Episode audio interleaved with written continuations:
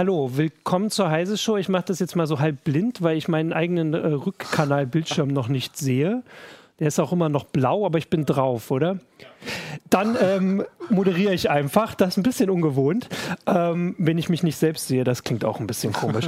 äh, hallo, ich bin Martin Holland aus dem Newsroom von Heise Online äh, und habe mit mir heute Thorsten Lehmhüß. Ähm, wir sprechen über ähm, Ubuntu Ubuntu allgemein, anlässlich von Ubuntu 18.04, genau. ähm, das heute herauskommt. Äh, das kann man gleich noch mal ein bisschen erklären. Also wir haben natürlich hier mit der Heise Show, das ist jetzt nicht das erste Mal, dass wir das Problem haben, sage ich mal, dass wir eine feste Sendezeit haben. Gut, das geht dem klassischen Fernsehen, dem wir ja so eifrig nacheifern, äh, ja genauso. Äh, noch ist die Version nicht da. Nee, die kommt, soll heute kommen. Typischerweise kommt sie, glaube ich, meistens zwischen 2 und 4 Uhr am Nachmittag, aber das kann auch manchmal ein bisschen später werden. Äh, ja. Aber eigentlich sind die relativ verlässlich damit, dass sie ihre äh, vorgeschlagenen Zeiten und Tage einhalten. Ja. Genau, also vor allem ist aber für uns wichtig, dass sie äh, jetzt äh, sehr verlässlich sind mit dem, was, was drin ist. Genau. Darum ähm, geht es aber, das können sie selbst im letzten Moment im letzten Moment kann immer noch mal was Dummes passieren, aber im Großen und Ganzen fasst man im letzten Moment nichts mehr an, was irgendwas Größeres kaputt machen will. Das wäre wär ja verrückt. Also ja. ist, äh, ist einfach die Gefahr zu groß. Ja, ich gucke immer noch auf meinen Bildschirm. Liebe Technik, der ist immer noch nicht da der wird doch nicht kommen, kriege ich gehört. Äh, gesagt. Okay, das wird jetzt für mich, also falls ich irritiert gucke, dann äh, liegt das da dran. Aber wir gucken jetzt äh, da drauf. Äh, erstmal können wir ja schon über diese Version reden. Also ich habe das jetzt auch gerade mitgekriegt. Äh, man sieht ja, dass die Meldung auch schon viel Interesse bewirkt. Äh, ist das jetzt allgemein, weil es Ubuntu immer viel Interesse bewirkt oder diese Version ist ein bisschen besonders, weil es halt ein mit Langzeit-Support ist?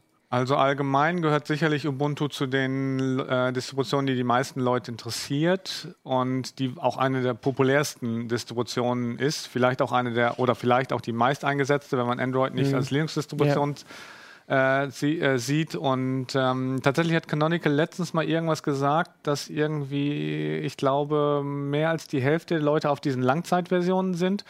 Ähm, aber ganz sicher, kann, ganz genau kann ja. ich mich an die Zahl auch nicht ja. erinnern. Also es gibt ja alle halbe Jahre Version, äh, Versionen, so wie 1710, 1704 und alle zwei Jahre, so wie heute, kommt dann einfach eine Langzeitversion, bei der Teile der Distribution dann fünf Jahre gepflegt werden. Also die kommen alle zwei Jahre raus, werden aber fünf Jahre lang genau. unterstützt. Ähm, ist das, da muss man sich das so vorstellen, dass die Leute, die, also die letzte war 1604. Die letzte Langzeit, ja. Also offensichtlich ist ja schon so, dass die, äh, die Nutzer dann auch wechseln und nicht vier Jahre warten oder viereinhalb, sondern also wirkt zumindest so vom Interesse her. Ja, ich denke auch. Also die viele Linuxer sind dann ja doch an neuerer Software auch interessiert und die so ein bisschen dahinter sind, die setzen dann, wechseln dann doch auf die neue Version, wobei sie das wahrscheinlich auch noch nicht jetzt sofort machen, sondern viele warten, glaube ich, ein bisschen. Und tatsächlich wird Ubuntu 16.04 das Update auch erst anbieten in ein paar Monaten, wenn 18.04.1 rausgekommen ist. Erst dann wird es ah. automatisch angeboten. Aber die, die interessiert sind an neuerer Software, so, die können einfach jetzt schon sagen, sagen, können in ihren, ihre Softwareverwaltung, in ihren Update-Manager gehen und sagen, okay, ich will jetzt das Update auf die neue Version. Okay, und äh, was sind denn die Neuerungen? Die, die interessiert sind an, den neuen, an der neuen Version, hast du gesagt. Kann man das so ein bisschen zusammenfassen? Das ist ja oft sehr, sehr speziell. Ähm, die größte Neuerung ist tatsächlich, wenn man von 16.04 kommt, ist, dass eine andere Bedienoberfläche ist. Bisher war es halt so, dass mhm. dieses Unity Standard-Bedienoberfläche war. Das war seit, glaube ich, 2011 oder 2012 so, 2011. Okay, Damals ja. hat es GNOME abgelöst und vor einem Jahr hat ähm, Canonical gesagt, okay, dieses äh, Unity, das war eine hauseigene Entwicklung, die hatten da sehr viel mit vor, aber dann haben sie gesagt, gemerkt, das wird einfach doch zu teuer und dann haben sie das eingestellt und dann sind sie jetzt wieder auf GNOME zurück, haben aber diesen GNOME Desktop angepasst, damit er so ein bisschen wie dieses Unity aussieht. Und ähm, das heißt, auf den ersten Blick sieht der, sieht der Desktop ganz ähnlich aus, die Bedienoberfläche, aber wenn man genauer hinguckt, ist halt doch ein bisschen was mhm. anders und ähm, da muss man sich ein bisschen umgewöhnen. Da haben wir aber tatsächlich in CT vor einem halben Jahr ähm, schon einen Artikel zu gehabt. Damals bei 1710 wurde dieser Umstieg schon gemacht. Das heißt, einige haben, haben das da schon hinter sich gebracht und dieser Artikel ist jetzt auch äh, tatsächlich auf ct.de kostenlos abrufbar. Der erklärt genau, wie man das Ganze benutzt. Genau, also weil es jetzt halt die, äh, also für die Nutzer der Umstieg kommt, die eben diese Langzeitversion genau. ähm, benutzen. Wir können ja jetzt schon mal, weil es äh, tatsächlich schon äh, die, die ersten Fragen gibt, können wir ja auch hier mal ein bisschen äh, gucken, weil das ist natürlich die, die Aufforderung an äh, unsere Zuschauer auch wieder, stellt Fragen. Thorsten ist der Experte und vorhin war auch, ähm, ich glaube, in der Mail hatte ich schon die Frage, also tatsächlich auch auch nicht nur zu Ubuntu, weil Ubuntu hat eine ganze Menge, ich sage jetzt mal Anhängsel, verschiedene Ubuntu-Versionen, die ähm, auf Ubuntu basieren? Kann man, wie sagt man das am besten? Ich, ich sage mal, Ubuntu ist eine Distributionsfamilie und das, was viele Leute mit Ubuntu mit dem Namen assoziieren, ja. ist eigentlich der Ubuntu Desktop. Wenn man auf den Webseiten von äh, Canonical oder Ubuntu genau hinschaut, steht da auch manchmal Desktop. Mhm.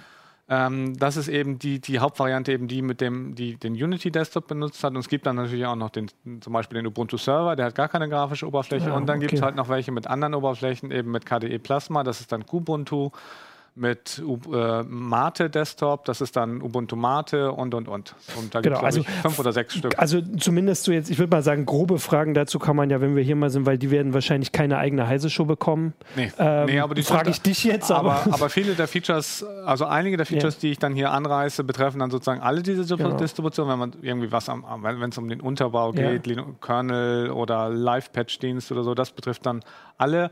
Äh, einige sind dann aber praktisch spezifisch für Ubuntu Desktop, ja. genau. Okay, weil die erste Frage von Tarnwiesel war schon mal, auf was sollte ich beim Update von 16.04 auf 18.04 achten? Ähm, Im Prinzip hast du es ja gerade schon so ein bisschen angerissen, dass man wahrscheinlich wartet, bis das ähm, Ubuntu einem das selbst anbietet. Oder? Das kommt darauf an, wie, wie abenteuerlustig ja. äh, man ist. Also eigentlich ist das schon zu einem ganzen Stück getestet, aber äh, wie das halt immer so ist mit Software. Im Feldtest, je mehr Nutzer, die das Ganze nutzen, desto mehr Probleme werden noch gefunden. Ähm, dann kann man sich halt entscheiden, ob man das Risiko eingehen will, dass man in, im Rahmen des Feldtests unter Umständen einige, einige solche Probleme auch äh, selber, äh, auf, äh, selber damit konfrontiert mhm. wird oder dass man erst andere Leute das sozusagen aussitzen lässt und dann ein bisschen wartet, weil es hat sich zwar ziemlich viel getan, aber wenn man einfach nur im Internet surft, Texte schreibt und nicht irgendwas braucht von dem neuen Ubuntu, dann funktioniert es eigentlich mit dem zwei Jahre alten genauso. Wenn man jetzt aber jetzt irgendwie ein neues Notebook kauft mhm.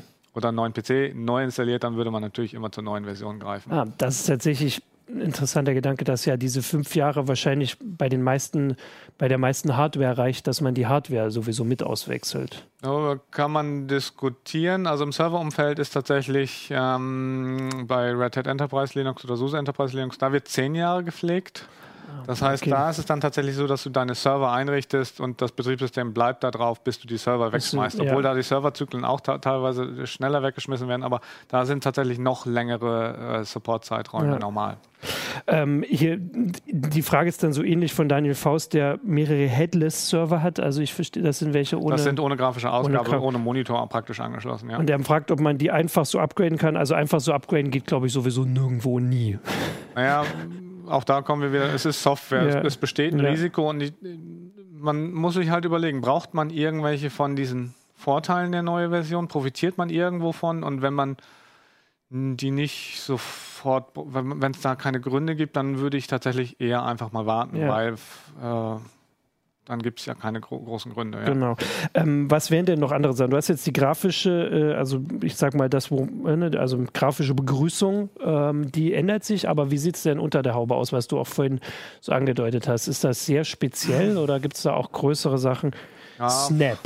Die mm, Snaps. Ja, die, die gab es auch schon bei 1604 tatsächlich. Ach so, okay. Und tatsächlich ist mhm. es so, also wer, wer das nicht am Schirm hat, Snaps ist es sozusagen ein neues Format, um die um Linux-Anwendungen auszuliefern, mhm. das auch von Canonical vorangetrieben wird. Und äh, da ist es so, der, das ist darauf ausgelegt, dass diese Snap-Pakete unter unterschiedlichen Distributionen laufen.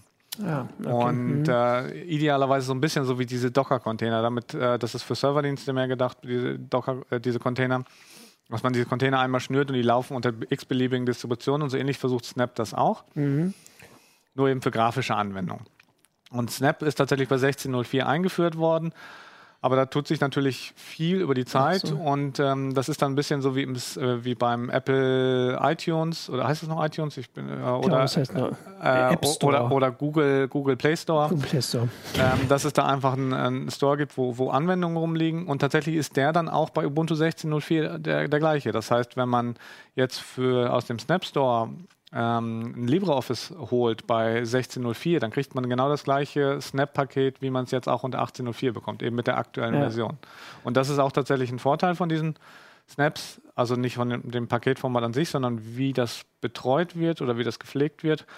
nämlich dass man über Snaps typischerweise aktuelle Versionen von Software bekommt, mhm. eben jetzt LibreOffice 6.0 zum Beispiel, während die Software in der Distribution typischerweise auf dem Stand bleibt, wo sie jetzt ist. Die das, müsste man dann per Hand updaten, oder? Das ist tatsächlich ein Unterschied zur Windows-Welt. Ähm, Software, die zur Distribution gehört, aktuell, äh, also die als Debian-Paket ja. bei Ubuntu eingespielt wird, die zu aktualisieren, ist nicht so ganz einfach. Ähm, da braucht man nämlich idealerweise wieder ein Paket, was genau zur Distribution passt. Ach so, okay. Und deswegen macht man das nicht ja. so schnell, wenn es keinen guten Grund gibt. Und das ist eben mit Snaps anders, weil da die so eine Abstraktionsstrich mhm. zur Distribution ist, ist es da ungefährlicher äh, und einfacher, dass das ähm, zu aktualisieren und dann so ein neues LibreOffice ranzukommen. Das ist eigentlich vor allen Dingen für Windows-Nutzer attraktiv. Eben da ist es ja auch total normal, dass man genau. irgendwo hingeht und man, man lädt sich LibreOffice ja, runter genau. und installiert das und dann will man auch die aktuelle Version. Ja. Und das ist halt bei Linux nicht ganz so einfach, wenn man nicht so tief einsteigt. Wenn ja. man tief eingestiegen ist, dann weiß man immer, wo man irgendwie ein neues LibreOffice äh, als Debian-Paket herkriegt oder als RPM-Paket, um das einzuspielen. Dann ist das äh, kein größeres Problem. Aber wenn man eher so ein Neuling ist, dann denkt mhm. man, hä, wieso, wieso hänge ich den jetzt hier eben bei Ubuntu 16.04 zum Beispiel auf LibreOffice 5.1 immer noch fest? Das ist doch drei Jahre alt, äh, zwei Jahre mhm. alt. Äh, ich hätte jetzt gern die Version 6.0 und das löst halt ja. Snap. Ähm, ich bin mir jetzt nicht sicher, aber in dem Artikel habe ich, äh, wenn ich das richtig gesehen habe, äh, hast du da auch äh, einen Screenshot, wo, wenn man jetzt nach einer bestimmten Software sucht, also du hast glaube ich, mit Firefox gemacht, findest du halt beide Versionen. Also quasi die. Dann findet man sozusagen den Firefox, der aus den apt-Repositories äh, als Debian-Paket kommt und, und den, den, ja, und, und den, der per Snap daherkommt. Und tatsächlich bei Firefox ist es egal weil Browser haben halt tatsächlich, wie soll man sagen, so viel Sicherheitsschwächen, mhm. dass alle Distributoren vor ein paar Jahren, das ist glaube ich so ungefähr fünf, sechs Jahre her, aufgegeben haben, zu versuchen, den Browser auf irgendeiner Version zu belassen. Das heißt, die machen auch, so. auch liefern, beim Browser kriegst du immer neue, neue Versionen. Okay. Egal, wie du es eingespielt hast. Aber die, also die Frage, die ich äh, trotzdem äh, habe, vielleicht dann für neue Nutzer, wäre, wenn man das jetzt hat, vielleicht nicht nur beim Browser, sondern bei anderen Versionen, dass man zwei Versionen sieht, sollte, also was wäre denn dein Tipp, was man benutzen soll? Also wie du es gesagt hast, würde ich jetzt sagen, wenn Snaps, wenn es eine Snap gibt, ist das richtig? Snaps äh, ist eigentlich ja. Äh, das Wort. Dann ähm, sollte man die Snap nutzen. Tatsächlich ist im Moment zum Beispiel bei LibreOffice der Versionsstand der gleiche. Ähm, ich würde tatsächlich ähm, eher dazu raten, es aus den apt-Repositories einzuspielen, weil das ist sozusagen genau auf die Distribution abgestimmt. Okay. Ähm, das ist auch ein, einfach ein System, das hat sich seit vielen Jahren etabliert, das ist in der Linux-Welt normal.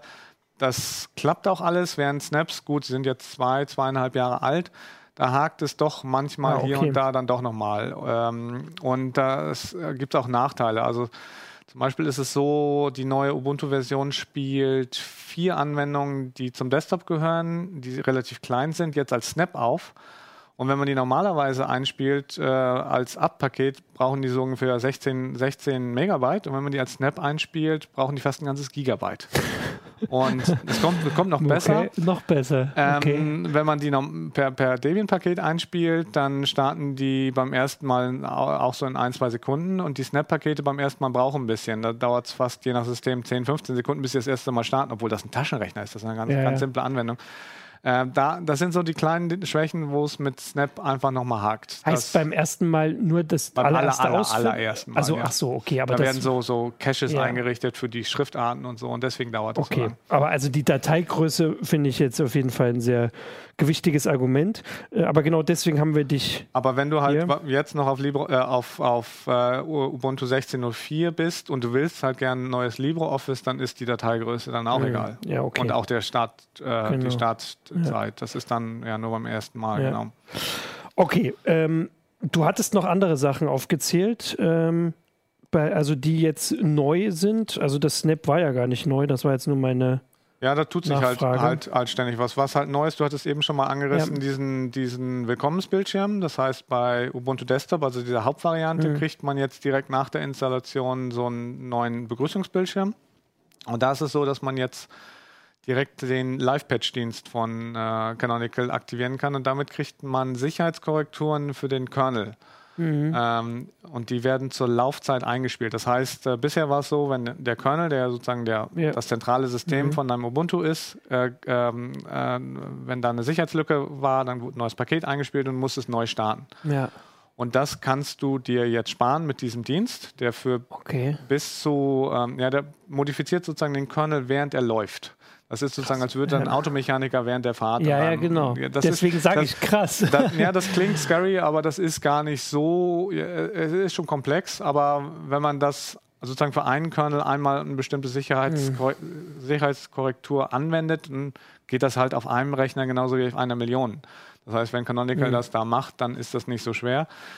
Ähm, die Krux bei dem Ganzen, das klingt jetzt alles ganz toll. Hm. Ähm, das ist aber meines Erachtens eher so für Systeme äh, im HPC, also im Rechenumfeld interessant, mhm. die, was weiß ich, vier Wochen, acht Wochen eine wissenschaftliche Berechnung machen, wo du keine Chance hast, ähm, äh, die zu unterbrechen mhm. oder die mhm. zwischenzuspeichern das, oder auch neu zu starten. Das heißt, da kannst du diese Lücke dann zur Laufzeit äh, stopfen. Aber auf dem Heimrechner ist es halt so, ähm, dass du eigentlich sowieso gelegentlich einfach mal neu starten ja, solltest. Du musst einfach, erstmal mhm. stellst du dabei sicher, dass praktisch alles immer noch geht. Mhm. Äh, sonst startest du nach zwei Monaten neu und merkst, es geht nichts mehr und dann hast du irgendwie so ein Zeitfenster von zwei Monaten, wo, wo, wo irgendwelche Änderungen was kaputt gemacht haben und dann, steht man meist doof da ja. und findet die Ursache nicht mehr. Und das Wichtigste ist, ähm, dieser Live-Patch-Dienst ist halt nur für den Kernel. Das heißt, äh, wenn ein anderes zentrale Element von einer Linux-Distribution, eben die zentrale C-Library, die glibc, mhm. das ist sozusagen das, wo alle Programme drauf, ja. alle C-Programme typischerweise mitarbeiten, wenn die ausgetauscht wird, weil da eine Sicherheitslücke ist, dann ist es so, dass die Programme, die laufen, noch die alte Version weiter, weiter nutzen. Mhm. Das heißt, wenn du deine Programme nicht neu startest, ähm, dann bist du auch eine Woche oder zwei, nachdem du das, die, die, Sicherheitskorrektur für das Paket eingespielt hast, für diese Lücke unter Umständen immer noch angreifbar. Mhm. Das heißt, auch das ist ein guter Grund, ab und zu einfach mal zu, neu zu starten. Ah, okay, ja, ich verstehe. Aber klar, natürlich, es gibt, also hast du aufgezählt, es gibt bestimmte Anwendungen, da ist das eben keine Option, wenn, genau. wenn man halt wochenlang laufen lassen muss. Genau, aber tatsächlich ähm, auch, auch im Serverumfeld ist es eigentlich so, dass man eigentlich heutzutage die, die Infrastruktur so auslegt, dass eigentlich äh, es kein Problem ist, wenn ein Rechner mal neu startet mhm. oder so. Das ist eigentlich äh, Good Practice, dass man das so macht. Und deswegen der Hauptvorteil ist dann eigentlich, glaube ich, dass man sich den Zeitpunkt aussuchen kann, wann man neu startet. Okay, dass man ja. einfach sagen kann, okay, nee, ja, ich spiele mir jetzt zwar schon den, den, mhm. den Security-Fix ein für den Kernel, aber neu starten tue ich dann erst in drei Tagen, weil es mir dann erst besser ja. im Kram passt. Okay, ist das was, was äh, andere Linux-Versionen auch haben? Das ist tatsächlich so, ähm, die eben erwähnten Enterprise-Linux von Red Hat und äh, SUSE, die lassen sich das äh, richtig happig bezahlen weil das halt auch relativ viel Aufwand macht, diese Live-Patches, also dieses mhm. Modifizieren zur Laufzeit zu erzeugen. Und die sind ja im Unternehmensumfeld und für die ist das sozusagen eine, eine Aufpreis. Das ist äh, eins von den, genau. genau. Und hm. Canonical mhm. bietet das für ähm, bis zu drei Rechner kostenlos an aber da, ähm, um das zu kontrollieren, äh, zwingen sie sich halt, sich dich bei denen zu registrieren. Und das ist auch ein Teil von diesem Willkommensbildschirm. Ah, also das war ja vorher, gab es also gab's nicht so eine Abfrage zumindest. Naja, jetzt, jetzt kommen wir schon zum nächsten ja, Teil des, genau. des ähm, ähm, Bildschirms, also diesen Live-Patch-Dienst, da kann man auch einfach sagen, ach nee, das will ich nicht. Ja. Dann mhm. muss man auch nicht dieses Konto bei, bei Ubuntu One anlegen, sondern ähm, macht dann einfach weiter. Aber dann ist tatsächlich jetzt noch kommt eine Abfrage, ähm, da will äh, Canonical Daten über die Installation erfassen. Das heißt, da wird tatsächlich angezeigt, okay, hilf mit, Ubuntu mhm. besser zu machen und schicke uns ein paar Daten über dein System. Ich habe jetzt gerade gar nicht so genau im Kopf, was, aber ich glaube, Prozessor ähm, ähm, und so ein paar Sachen mhm. zur Hardware stehen drin. Man kann sich dann tatsächlich auch netterweise gleich anzeigen, was wohlgemerkt im ersten Report enthalten ist, der an Canonical gesendet ist und äh, gesendet wird, äh, was darin enthalten ist. Das kann man genau sehen, ja. was, was da steht. Aber die nächsten dann nicht mehr. Äh, was dann in den nächsten drin steht, ist mir noch nicht so ganz klar. Das mhm. muss ich jetzt in den nächsten Tagen ja, stimmt, sehen. Ja, sehen ja. Und tatsächlich ist eben standardmäßig ausgewählt, dass man das möchte. Das heißt, wenn man das eben nicht möchte, dass äh, Canonical erfährt, mhm. was für ein, wie man das System auf, eingerichtet hat, dann muss man da auf Nein klicken. Das ist halt halt mhm. Opt-out. Ich hätte jetzt, ich überlege jetzt gerade, wie es bei anderen Sachen ist. Also von Windows-Nutzer sind das wahrscheinlich öfter gewohnt, dass man halt aufpassen muss. Sagen wir mal Aber aus dem Linux-Umfeld ist das. Im Linux-Bereich war das lange, lange verpönt Ja. und böse, böse, böse. Da wären vielen Leuten sozusagen die Hutschnur hochgegangen. Ja. Tatsächlich hat sich das in den letzten Jahren auch ein bisschen geändert. Ähm, bei Mozilla Firefox ist es zum Beispiel auch so. Der sendet heutzutage auch bei vielen Genau, Linux-Distributionen auch Daten. Und tatsächlich weist er da auch nur relativ dezent drauf hin. Da ist meist Mhm, unten am, mhm. am, am Bildschirmrand kommt manchmal so, äh, wir schicken Mozilla Ja. Daten und äh, wenn man das dann wegklickt, passiert das auch. Das heißt, äh, das ist eigentlich noch viel dezenter. Insofern kann man sagen, Ubuntu ist da noch, ähm, sagt einem deutlich, was da passiert. Aber wie gesagt, dass man nicht genau weiß, was in den nächsten Reports steht und ähm, äh, ist schon ein bisschen komisch. Und tatsächlich habe ich auch gefunden beim näher anschauen, dass eben Fehlerberichterstattungen, ähm, wenn ein Programm abstürzt, jetzt auch automatisch übertragen werden im Hintergrund. Und das muss man offenbar ähm, separat äh, deaktivieren. Das ist eben, wenn ein Programm abstürzt, dass sozusagen ein Core-Dump, also Informationen über das Programm an Canonical, Ach, krass. damit Okay, die ja. und da können, sie, sie behaupten, dass da eigentlich keine privaten Daten drinstehen sollen, aber da kann auch einfach mal ähm, äh, ein Passwort oder so drinstehen. Ja. Das sollte eigentlich nicht der Fall sein, aber das müsste man sich auch, eigentlich auch nochmal deutlicher, äh, genauer angucken, was da übertragen wird.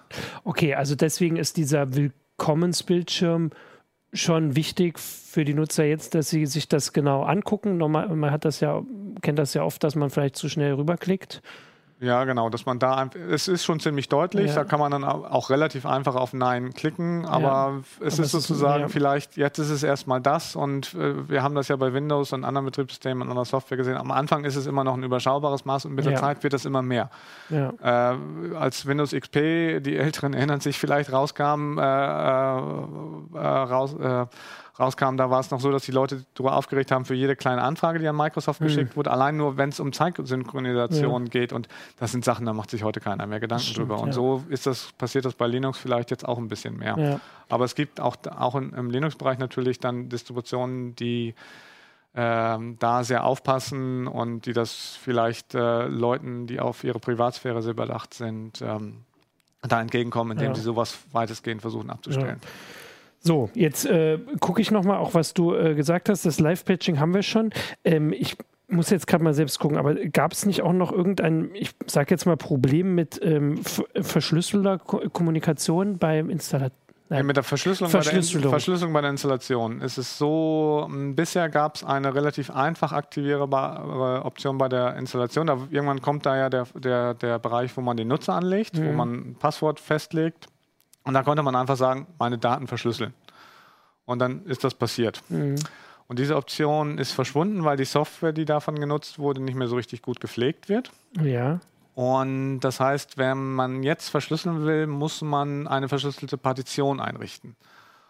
Und ähm, das ist im Installer nicht so einfach. Das hakt auch immer mal wieder und ähm, ähm, gibt auch Systeme, ich, das habe ich tatsächlich noch nicht so genau verstanden, hier im Testlabor, da wird mir diese Option manchmal einfach nicht angeboten. Das scheint, wenn die Partitionierung ein bisschen komplexer Mhm. ist oder so, Ja.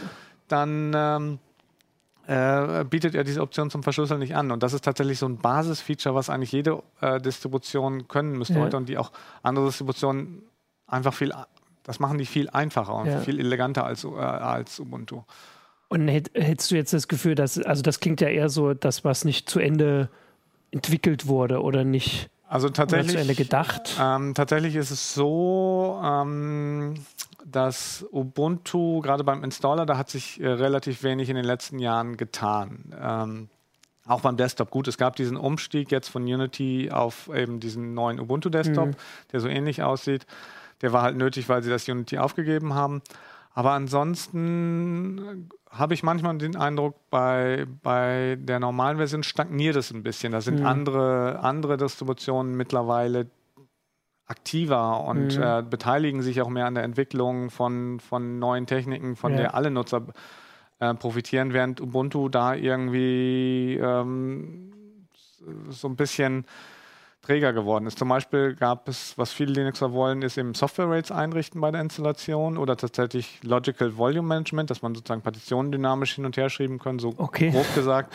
Das ist auch bei vielen anderen Distributionen yeah. Standard. Das sollte der, der grafische Installer, Installer von Ubuntu Desktop ähm, auch bekommen. Das wurde 2012 schon versprochen.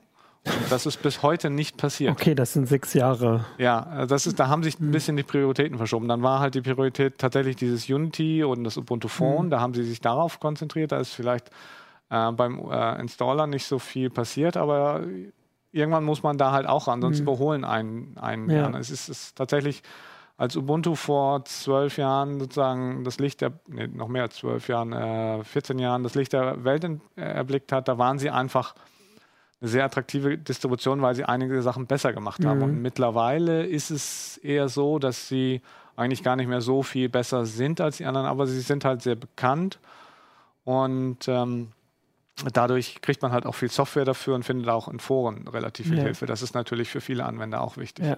Ähm, und woran liegt das? Kann man das irgendwie festmachen? Also warum lassen Sie das schleifen oder? Also reingucken in Canonical ja. kann man nicht so richtig, ja. ähm, weil es halt, weil die Firma auch nicht an der Börse ist. Das heißt, man kommt auch weniger, noch weniger an Zahlen und interne ran als bei anderen ähm, Firmen. Aber tatsächlich äh, plant Canonical an die Börse, Börse zu gehen, beziehungsweise mhm. Mark Shuttleworth, der, der Gründer von Canonical und Ubuntu, hat vor einem Jahr in einem Interview gesagt, okay, wir wollen mit Ubuntu an die Börse, deswegen machen wir das ähm, äh, Unternehmen fit, einfach auf die profitablen mhm, Bereiche oder genau, das, was Profit mhm. verspricht. Und das war damals auch tatsächlich der Grund, ähm, warum sie dann diese Unity-Entwicklung und Ubuntu Phone eingestellt haben, weil das halt äh, sehr aufwendig war. Und das hätte ja. noch viele Entwicklungsjahre wahrscheinlich gebraucht und viele Ressourcen, um das richtig auf einen Gang zu kriegen. Deswegen haben sie da einfach gesagt, das streichen mhm. wir. Und wenn man dann noch mal ein bisschen genauer in dieses Interview und diese Bekanntgabe reinguckt, dann merkt man, ähm, dass er da wieder betont, dass der Server und der Desktop wichtig ist, aber dass er vor allen Dingen ähm, Produkte für die Cloud ähm, mhm. hervorhebt. Also Sachen, die mit ähm, äh, OpenStack, Kubernetes ja. laufen, das ist äh, halt mehr so für die großen Rechenzentren. Da sind sie offenbar profitabel, da machen sie auch Geld. Und da hat sich womöglich der Fokus so ein bisschen hin verschoben. Und sie versuchen halt ah, auch so. ähm, äh, im IoT-Bereich, also Internet of Things, ähm, Fuß an Boden zu kriegen. Da haben sie einen Ubuntu Core, das ist praktisch für so, was weiß ich, für so, so, ein, so einen Router, mhm, äh, dass du da so ein Modulsystem kleine, ja. hast und ähm, dass du da deine Software per Snaps, äh, Snaps ähm, äh, ranholst ähm, da versuchen sie auch Geld ranzukommen äh, äh, oder äh, profitabel zu werden. Und ich habe so ein bisschen den Eindruck, da, da, fokussieren sie einfach jetzt drauf, weil Ubuntu war ja eigentlich ursprünglich nicht zum Spaß angetreten, sondern auch durchaus als Firma, die Geld machen ja. wollte. Am Anfang wollten sie halt gegen Red Hat und SUSE anstenkern im Serverbereich. Das hat halt nicht so richtig geklappt. Im Desktop-Bereich mit einem Desktop-Betriebssystem kann man nicht so richtig groß Geld verdienen, wobei das die. Vor allem, wenn man es kostenlos anbietet, den meisten Nutzern. Naja, es oder? gibt ja zum Beispiel Notebooks ähm, mit vorinstalliertem Ubuntu. Da gibt es dann zum Beispiel Verträge zwischen Dell und äh, Canonical, die dann, wo Dell dann praktisch Geld an Canonical bezahlt, so, dass Ubuntu okay. da hm. gut drauf läuft. Aber hm. natürlich muss äh, Canonical dann auch Entwicklerressourcen reinstecken. Ja, und ja. da verdienen sie sicherlich auch Geld. Also äh, also da, da, sagen wir mal so, da kommt Geld rein. Ob das das wieder aufwiegt, ja. was sie hm, in die Entwicklung also. pumpen müssen, ist natürlich was anderes. Das weiß man nicht so genau. Also äh, und diese, dieser Erklärungsversuch, sage ich jetzt mal, weil du hast ja zu Recht gesagt, wir können nicht reingucken, würde ja zumindest andeuten, dass das äh, zumindest in naher Zukunft jetzt für Desktop-Nutzer nicht besser wird, sage ich mal, also dass sie nicht versuchen, also nicht viele Ressourcen reinstecken, um aufzuholen oder zu überholen vor allem. Also wenn diese Erklärung so ähm, wenn stimmt, das so ist, die naheliegend, also die zumindest ne, schon naheliegend klingt. Ja, wobei sie kriegen natürlich auch die ganzen Verbesserungen, die die Open Source Community mhm. oder halt auch die Mitbewerber ja. entwickeln. Okay, also da stimmt, war zum Beispiel jetzt ähm, Thunderbolt Support, äh, das ist jetzt zwar nur so ein Detail, aber neuere Notebooks haben ja diese Stecker manchmal, mhm. dass das in der äh, Oberfläche gut integriert wird, dass das ähm, dass da sozusagen Sicherheitsabfragen kommt, ist das Gerät, was ich jetzt angeschlossen habe, darf das, was darf das oder so. Das sind ja so die Details, damit, mhm. äh, damit es überall funktioniert. Das kriegen die dann ja frei Haus, weil das äh, in, in, in, die ja. Desktop-Umgebung integriert wird, die sie jetzt nutzen. Mhm. Früher mussten sie das ja alles selber ins, äh, nachprogrammieren für äh, Unity. Und, oder ein anderes Beispiel beim Linux-Kernel tut sich ja immer haufenweise. Da hat zum Beispiel in den letzten zwei Jahren sind die AMD-Treiber viel, viel besser geworden. Das heißt, heute braucht man sich da nicht mehr mit proprietären Treiber drum ärgern. Und ähm, das kriegen sie alles frei Haus. Da müssen sie jetzt. Da, da, okay, ja klar. Äh, weil, weil, das sozusagen ah, irgendwo in der Community entwickelt wird. Also die AMD-Treiber mhm. entwickelt zum Beispiel AMD selber. Und das heißt, da wird sich schon das eine oder andere tun. Aber sie sind halt nicht mehr so der ja. Überflieger, wie sie waren, als sie rausgekommen sind. Ja. Da waren sie einfach viel besser als die anderen. Und jetzt haben die anderen aufgeholt und sie machen, sind nicht mehr so der Überflieger. Deswegen mhm. ist das jetzt nicht mehr so, so, Ja, ja, ich verstehe. Also wie gesagt, ich finde es ja ähm, zumindest aber naheliegend als Erklärung äh, auch für Nutzer, die sich darüber vielleicht dann auch Gedanken machen, weil du hast es auch, wenn ich es jetzt richtig habe, in dem Artikel so ein bisschen ähm, ausgeführt, dass es halt an ein paar Stellen irgendwie so wirkt, als wäre das nicht zu Ende. Genau, das, sind, das geht schon ja. mit dieser Willkommensschirm, ja. der ja, den ja wirklich jeder äh, vor die Nase kriegt. Ja. Der ist tatsächlich in den Vorabversionen erst vor einer Woche oder vor zehn Tagen erschienen. Und dann haben sie in der Zeit noch irgendwie rumgedreht. Das ist eigentlich ein Unding. Bei anderen Distributionen würden das nie machen. Die würden ja. in, den letzten, äh, in den letzten sieben Tagen nur noch Dinge anfassen, die wirklich nötig sind. Oder ja. manchmal haben die, die das Release schon fünf Tage vor dem Freigabetermin eigentlich fertig und dann fassen die schon gar nicht mehr an, nur um es ausreichend zu verteilen. Also, ja. äh, und wenn man sich diesen Willkommensschirm dann ansieht, dann sieht man auch die Folgen, weil der ist zum Beispiel noch nicht vollständig genau, übersetzt. Genau, das dazu gesagt, das ist, dass die Übersetzung nicht. Äh, das. Und es sind viele so kleine Details, wo es irgendwie hakt. Oder ja. sie hatten jetzt, ähm, äh, ich habe jetzt gar nicht mehr in den letzten Versionen nachgeguckt, also vor ein paar Tagen fehlten tatsächlich auch noch äh, die Korrekturen, die für diese Prozessorsicherheitslücke Spectre. Ja, so. ähm, da, da, braucht man eben ja diese Microcode-Updates. Ja. ja. Und die kann Linux auch ja selber einspielen. Und eigentlich war vorgesehen, auch bei Ubuntu, dass Ubuntu die automatisch äh, einrichtet. Aber da, das passiert auch seit Wochen nicht. Und ich weiß nicht, ob sie das jetzt im, auf den letzten Metern noch nicht gemacht haben, aber ähm, auf jeden Fall leiden da Nutzer drin. Ja. Wobei es ist halb so schlimm. Der wesentliche Schutz ist schon da. Dass ja, der, ja. diese Microcode-Updates machen den Schutz noch etwas besser. Genau, ja, natürlich. Aber es geht halt um gerade die Details. Und genau. wenn man vor allem mitkriegt, dass es halt früher nicht so war bei Ubuntu. Genau, ja. ja. ja. Ähm, ich würde jetzt noch mal kurz zurückkommen, weil Leser auch natürlich hier also sehr fleißig diskutieren auf YouTube. Jetzt kam noch mal eine Frage zu dieser ähm, Verschlüsselung, die du vorhin angesprochen hast. Ähm, und zwar von Birnodin fragt, braucht man das wirklich? Reicht es nicht, einfach äh, schräg, äh, Home zu verschlüsseln? Also die. Naja, Home, bisher konnte man seine Nutzerdaten ja. verschlüsseln. Das heißt, es war nicht die, es war das Verzeichnis sozusagen genau, verschlüsselt. Ja. Und das geht einfach nicht mehr. Gut, diese ja. Software liegt noch darum, aber eben wenn Ubuntu sagt, ach, die wird nicht mehr so richtig gut gepflegt, mhm. ähm, dann wäre ich da auch vorsichtig ja. und würde die auch nicht unbedingt einsetzen. Das heißt, ähm, ähm, es reicht, äh, von der Lösung würde ich tatsächlich langsam weggehen. Mhm. Die ist also, wenn man ein Update macht, kann man die sicherlich nochmal weiter nutzen, aber wenn man neu installiert, sollte man sich vielleicht ja. was anderes überlegen. Und dann muss man halt ähm, eben Home oder das ganze System verschlüsseln, also die Partition, ja. wo das draufkommt. Und ähm, das System muss man nicht unbedingt verschlüsseln, aber eben die Home-Partition würde ja. ich auf jeden Fall verschlüsseln. Eben was weiß ich, wenn das Gerät irgendwann die Festplatte äh, ausgebaut, ausgebaut mhm. wird oder so ein bisschen kaputt geht, dann weiß man einfach, okay, das schmeiße ich jetzt weg. Ohne den Schlüssel kommt da keiner an Daten. Mhm. Da muss ich jetzt nicht mit dem Hammer oder mit der Bohrmaschine die Festplatte ja. oder das, die SSD kaputt machen. Und tatsächlich auch, ähm, meines Erachtens ist es auch sinnvoll, tatsächlich die Root-Partition zu verschlüsseln oder beziehungsweise also das System selber. Mhm. Weil in, im ETC-Verzeichnis landen auch manchmal WLAN-Passwörter oder solche Sachen. Dass, ähm, wenn man da irgendwie sich beim ähm, WLAN verbindet, dann fragt er manchmal zum Beispiel, oder steht irgendwo für mhm. alle Nutzer zugänglich oder nur für dich. Und wenn man sagt für alle Nutzer, dann landen die halt ähm, im ETC-Verzeichnis. Und wenn das nicht verschlüsselt ist, dann könnte halt ein, jeder da irgendwie diese, diese, dieses WLAN-Passwort auslesen. Oder ein VPN-Sachen ja. dann da teilweise auch. Ja.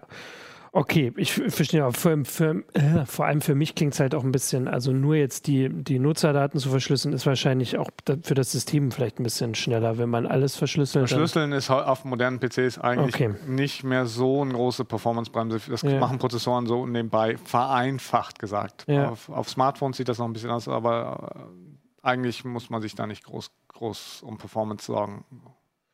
Ich muss jetzt mal kurz, ein Leser schreibt, er hat seit Ubuntu 6.04 nur Updates gemacht. Das kann man machen. Ähm, also der wird tatsächlich, wenn er von 604 kommt, dann hat er wahrscheinlich noch eine 32-Bit-Installation. Nee, das hat er, steht hier, hat er gewechselt. Habe sogar den Umstieg ah, per echt? Update gemacht. Allerdings okay. händisch, da das nicht supportet ja, war. Ja, sowas habe ich auch mal gemacht. Das kann man mal machen, aber ja. Okay, ähm, so, jetzt wollte ich trotzdem auch noch mal gucken, was. Äh, hast du noch was, wo du sagst, das ist jetzt auch ähm, wichtig ähm, in der neuen Version? Hatten wir, ähm, also was bei Snaps ein bisschen untergegangen ja. ist, ist tatsächlich, ähm, äh, ist aber auch eigentlich nichts Neues, wenn ich genau darüber nachdenke. Dass, da ist tatsächlich so, da gibt es übrigens noch, noch ein Konkurrenzformat, was so ähnlich funktioniert, was tatsächlich auch eigentlich ein bisschen älter ist, auch wenn das nicht so bekannt ist. Äh, das nennt sich Flatpak. Da ist tatsächlich auch so eine, wieder so eine Konkurrenzsituation, wie das äh, häufiger mal ist bei, mhm. bei Techniken, die Canonical vorantreibt. Und das wird noch ganz spannend zu entwickeln, welche von diesen beiden Formaten sich, sich da durchsetzt. Da ist tatsächlich bei Snap noch ein bisschen das Problem. Ähm, das Angebot ist da im Moment, glaube ich, größer und vielleicht auch sogar ein bisschen interessanter, aber Snaps ähm, funktionieren bislang nur unter Ubuntu so richtig, richtig mhm. gut. Unter anderem ist, hakt es noch und ähm, Snaps, ähm, den Snap Store, der wird von Canonical kontrolliert. Das heißt, das ist so ein bisschen, die wollen halt. Wie, so wie Apple und Google. Wie Apple und Google wollen die hm. da sozusagen irgendwie ihre 30 Prozent äh, dann hm. hier und da abgreifen. Also nicht bei den kostenlosen Anwendungen, aber bei denen, die Geld kosten. Und das äh, schmeckt natürlich gerade den größten Konkurrenten, also Red Hat oder SUSE sicherlich nicht, dass da eben praktisch ein, ein, mhm. ein Konkurrent versucht, ja, die, die Kontrolle über die Softwareauslieferung zu ja. bekommen. Gut, die könnten einen alternativen Snap Store entwickeln, Sowas gab es auch schon mal rudimentär, aber es wurde eingestellt worden. Ja.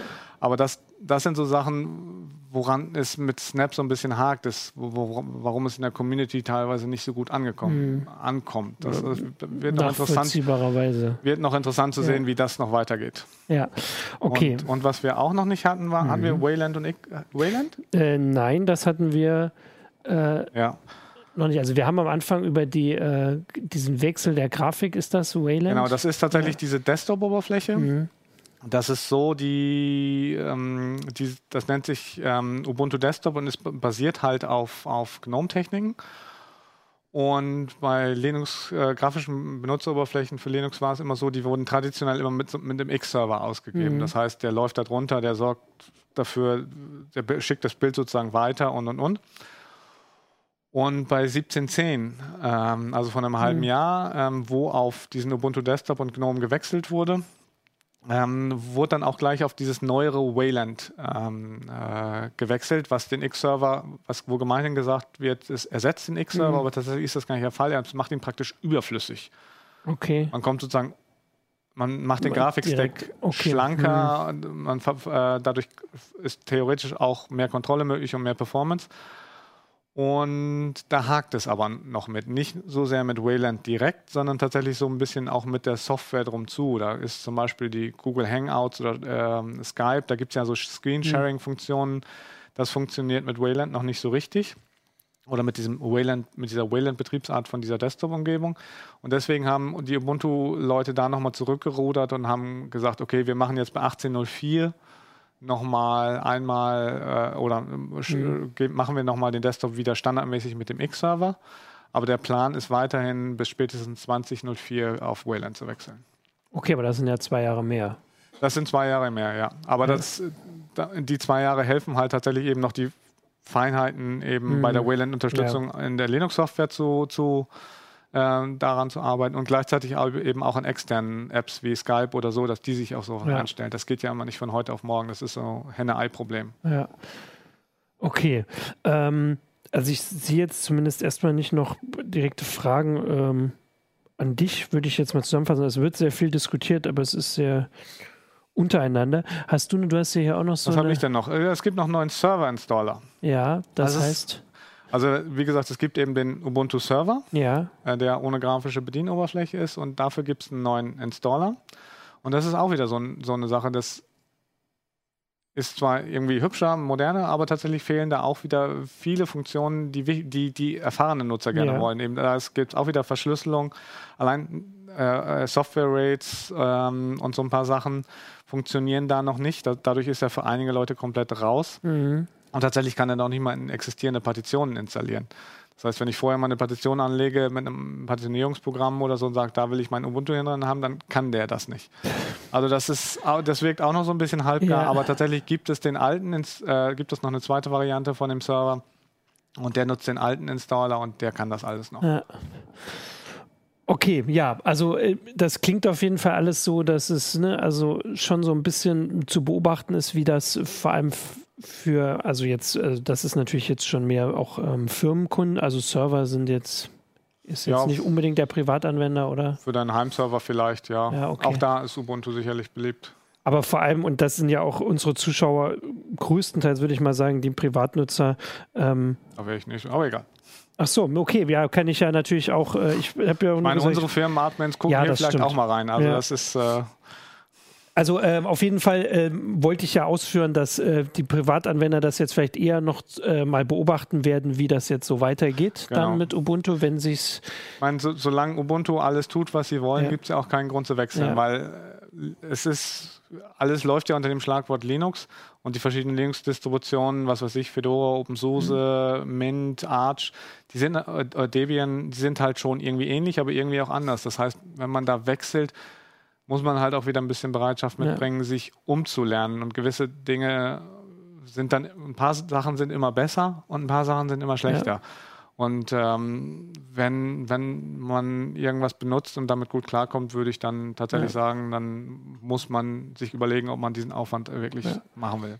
Vor allem können wir dann ja vielleicht nochmal die, die Frage, die ganz am Anfang hier auch im Chat gestellt worden war, ähm, nochmal angehen, dieses, äh, wie soll ich wechseln, dass man das ja zumindest, wenn man als Langzeitpflegekunde LTS-Kunde äh, oder Nutzer, ähm, dass man da ja ruhig aus noch mal ein bisschen warten kann und gucken kann, dass zumindest der Willkommen-Bildschirm vielleicht mal komplett äh, übersetzt, übersetzt, ist. Ja, gut, das wird, da würde ich jetzt sagen, das wird. Äh, das wird ja kommen. Ja, das wird kommen, sicherlich. Das ist dann tatsächlich, kommt dann. Ähm, im Juni, glaube ich, die erste Überarbeitung. Das nennt sich dann 1804.1. Da werden dann solche Feinheiten äh, genau. typischerweise korrigiert. Genau, da kann man einfach noch mal ein bisschen. Äh, also vor allem für, äh, also ich stelle mir den Nutzer, der Langzeitsupport äh, präferiert, ja immer so vor als jemand, der jetzt, äh, dem es nicht darum geht, immer das Aktuellste zu haben, sondern das Lauf, also das, was am fehlerfreisten lange läuft. Also das würde, ja, was ja, vielleicht. Ich glaube, es ist eher, dass die Leute keinen Bock haben auf Updates. Ah, okay. Das ja, gut, Updates, dann, machen, Updates ja. machen halt immer Arbeit und selbst bei den besten Updates ist es so, dass ja, irgendwas genau. geht meistens dann doch danach nicht. Oder man muss umlernen oder so, ja. Genau, und da wäre doch dann jetzt mein Fazit, dann kann man mit diesem Update ja noch ein bisschen warten. Ja. Genau, genau. das ist doch ein schönes Fazit. Und dann würde ich nämlich auch sagen, dass wir hier äh, sehr viel beantwortet haben und die Diskussion ähm, trotzdem auch äh, noch nicht beendet ist. Und wir werden das einfach beobachten. Und wir hatten Ubuntu jetzt noch vor gar nicht so langer Zeit. Wir haben ja schon über, bei der 1704 ja. drüber gesprochen. 1710 war es, glaube ich, oder? Oder 1710. Das war, glaube ich, als der Umstieg dann kam. Genau, ja. das war der Umstieg, das war im November. Und ich hatte jetzt schon auch die Überlegung, wie interessant ist das überhaupt für unsere Zuschauer, äh, jetzt direkt schon wieder, sage ich mal, drüber zu reden. Aber das, diese Frage ist jetzt direkt schon mal ganz klar beantwortet, weil ich sehe, wie viel Interesse Ubuntu ähm, hervorruft. Von daher werden wir das alles weiter beobachten und ähm, auch weiter in der Heise Show aktuell drüber sprechen. Vielen Dank, danke fürs Zuschauen und wir sehen uns dann nächste Woche zur nächsten Heise Show. Ciao. Ciao.